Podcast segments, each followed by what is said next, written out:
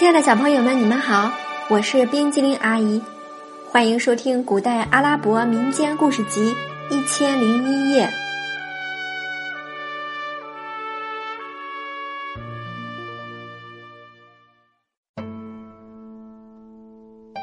接下来我们要讲的故事是《辛伯达航海历险记》第七部分第七次航行第三集，历尽艰辛回归故里。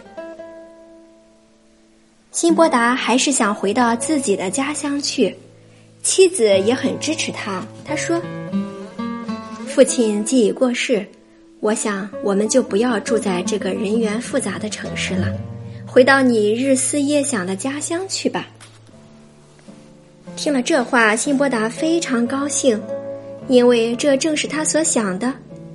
他以前还怕妻子不愿离开自己的家乡呢。从第二天起，辛伯达就着手置办货物、变卖家产、准备行装。可是他们却等了很久。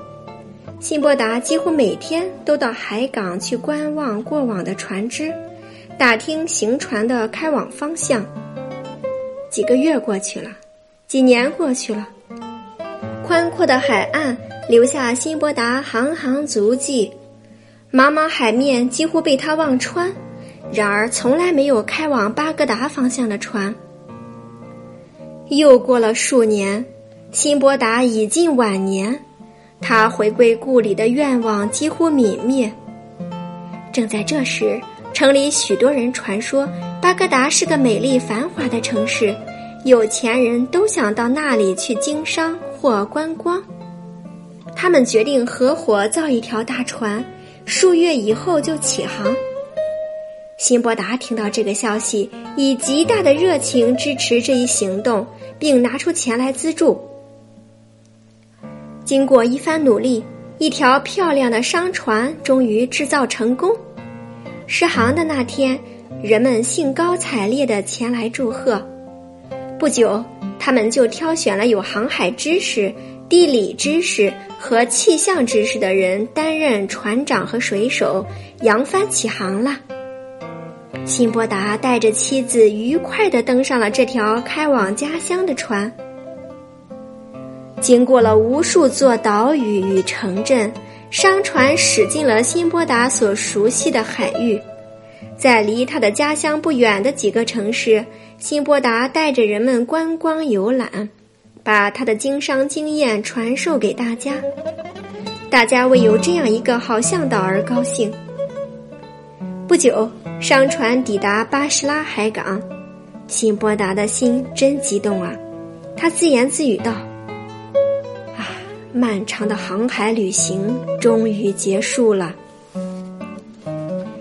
下了大船，他和妻子又换上了开往巴格达的小船。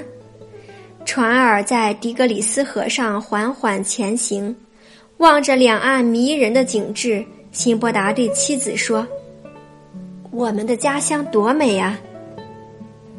到了巴格达，亲人和朋友们又惊又喜。他们还以为辛伯达和那次出外旅行的同伴一样，早就葬身海底了。他们屈指一算，从他去第七次航海旅行到回来，历时二十多年之久，比前六次的总和还要多。航海家辛伯达归来的消息很快传遍全城，人们纷纷来到他的住宅。向他祝贺，他给大家赠送了礼物，还拿出一部分钱来接济穷人。从此，辛伯达彻底打消了航海旅行的念头，全身心致力于慈善事业。对于那些贫苦无靠的穷人、被恶人欺负的弱者和鳏寡孤独的老人，他都热情的关心，并按月供给费用。七次航海经商赚得的钱财，是他从事这一事业的基础。